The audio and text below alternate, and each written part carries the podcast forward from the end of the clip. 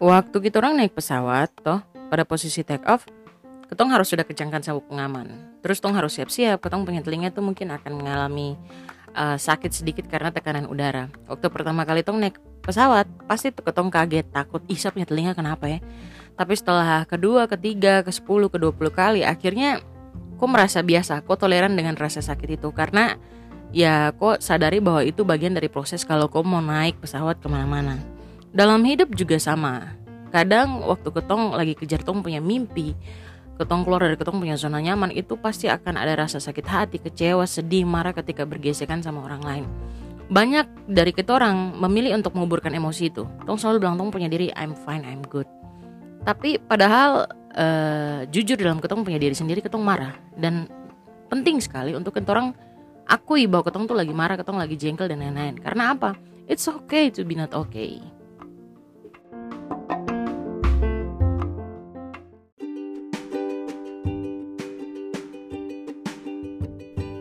Selamat datang kembali teman-teman pendengar setiap podcast kita bersama cerita seru Jenny Karai. Jenny Karai senang sekali bisa menyapa kembali teman-teman dalam Tong punya podcast bersama ini. Sebelum mulai Jenny Karai tidak jamu-jamu ingetin teman-teman untuk jangan lupa dukung podcast ini. Dapat cara gampang dan gratis kamu bisa subscribe akan follow share di sosmed atau bagikan buat kamu punya teman-teman. Siapa tahu nih, siapa tahu ternyata kamu punya teman yang dekat kamu orang butuh uh, jawaban atau insight dari beberapa topik dalam podcast ini karena dong juga lagi mengalami hal yang demikian ya pada akhirnya akan bisa jadi berkat buat dia juga Iya tanpa menunggu panjang lebar uh, mari tong bercerita tentang facing your pains. Facing your pains ini adalah bagaimana sih ketong punya point of view ketika mengalami kesakitan. Kesakitan ini bukan cuman sakit-sakit ini ya sakit karena kau batuk pilek tidak. Tapi sakit karena kau bersinggungan sama orang lain. Karena ketika kau kejar kau punya mimpi kau lagi keluar dari zona nyaman artinya adalah kau keluar dari titik kenyamanannya kau. Dan sangat besar sekali chance-nya untuk kau rasa sedih kau rasa jengkel sama orang kau rasa benci sama orang kau marah sama orang. Atau bisa jadi karena kau punya deadline banyak kau juga bisa rasa tertekan sama hal itu. Nah teman-teman kadang kita orang itu mau apa ya kita orang tuh susah untuk terima kenyataan bahwa hidup itu terus selalu manis-manis saja. Susah. Sama seperti hubungan dengan Tuhan. Terus selalu menyenangkan dan terus selalu buruk oke apa pun kamu punya agama teman-teman yang dengar podcast ini uh, saya yakin ini semua dirasakan semua orang di agama mana saja tapi asam garam manisnya semua itu yang ketong rasakan dalam ketong punya hidup itu tuh hanya untuk membentuk ketorang punya karakter. Saya ingat sekali dalam Yusuf 1 ayat 9 dikatakan gini, Bukankah telah kuperintahkan kepadamu, kuatkan dan teguhkanlah hatimu. Janganlah kecut dan tawar hati sebab Tuhan Allahmu menyertai engkau ke mana pun engkau pergi. Teman-teman, Tuhan itu mengerti bagaimana kau punya perasaan. Tuhan itu paham, bahkan dituliskan bahwa setiap kau punya hari-hari itu dituliskan jauh-jauh hari sebelum kau ada di bumi yang perlu kita orang fokuskan itu bagaimana ketong menguatkan ketong punya diri sendiri. Kita orang juga perlu tahu bahwa apa pun musim hidupnya kita orang, Tuhan itu selalu menyertai. Saya ulangi lagi, fokuskan kepada bagaimana kita orang menguatkan kita orang punya diri di antara segala macam musim yang ada. Saya kasih contoh kisah dalam Alkitab. Salah satu kisah tentang Hana yang dalam cerita Alkitab yang selalu dapat bully sama istri keduanya Elkana yaitu Penina. Penina itu dia selalu bully Halna karena dia tidak bisa kasih keturunan kepada Elkana. Untuk para kaum perempuan ya yang pengen punya anak pasti dia punya rasa pedih sekali. Karena waktu terus-terusan dapat ejek karena kandungan padahal aku pengen sekali punya anak. Lalu apa yang dilakukan Hana? Hana tidak maki, Hana tidak datang pergi ke ke apa? Penina, dia pukul Penina tidak.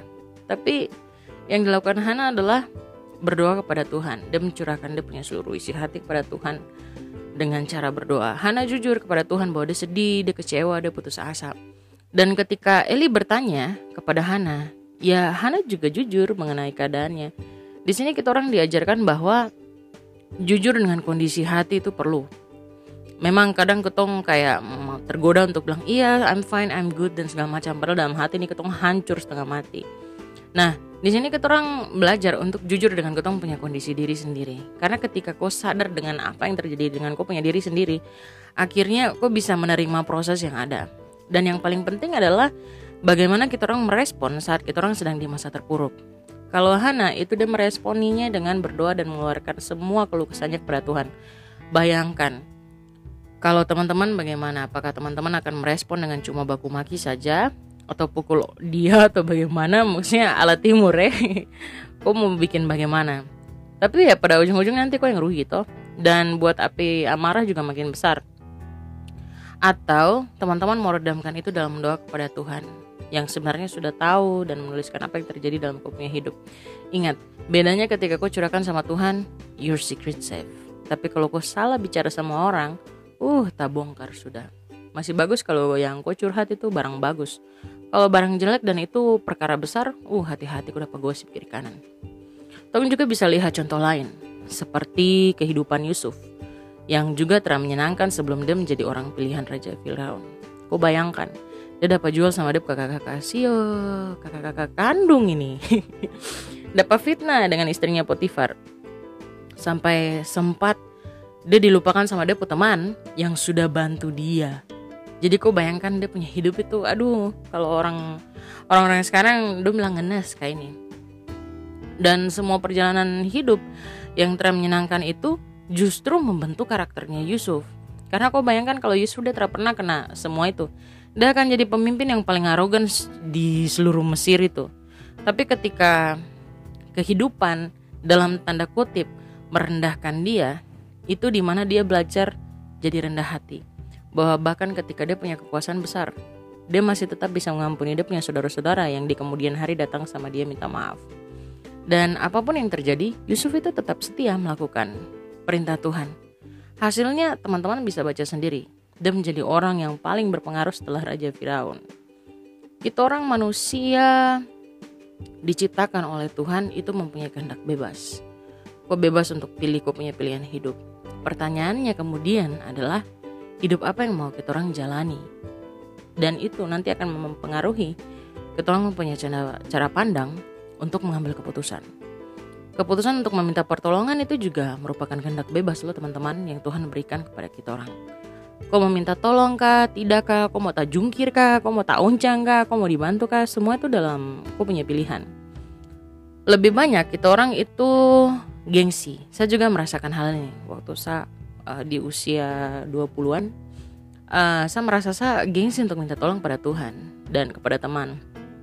Karena kadang saya lihat kayak macam ih Tuhan itu jauh sekali, eh, saking jauhnya macam saya tidak bisa gapai Tuhan. Padahal uh, sebenarnya semua itu dekat, tinggal bagaimana kau memilih. Apakah apakah kau memilih melihat itu jauh apa dekat? Dan kembali lagi belajar dari Hana, ketika berdoa ya kita orang jujur kepada Tuhan dan meminta pertolongan. Karena sekali lagi orang yang minta tolong tuh harus orang yang merendahkan hatinya loh, merendahkan dirinya bahwa dia butuh pertolongan. Kalau kau masih gengsi ya sudah, kau tak putar sendiri di situ. Dan terakhirnya itu, kita orang juga perlu smart dalam meminta pertolongan. Kita orang perlu meminta pertolongan kepada orang yang sudah berhasil melalui masa-masa kelam itu.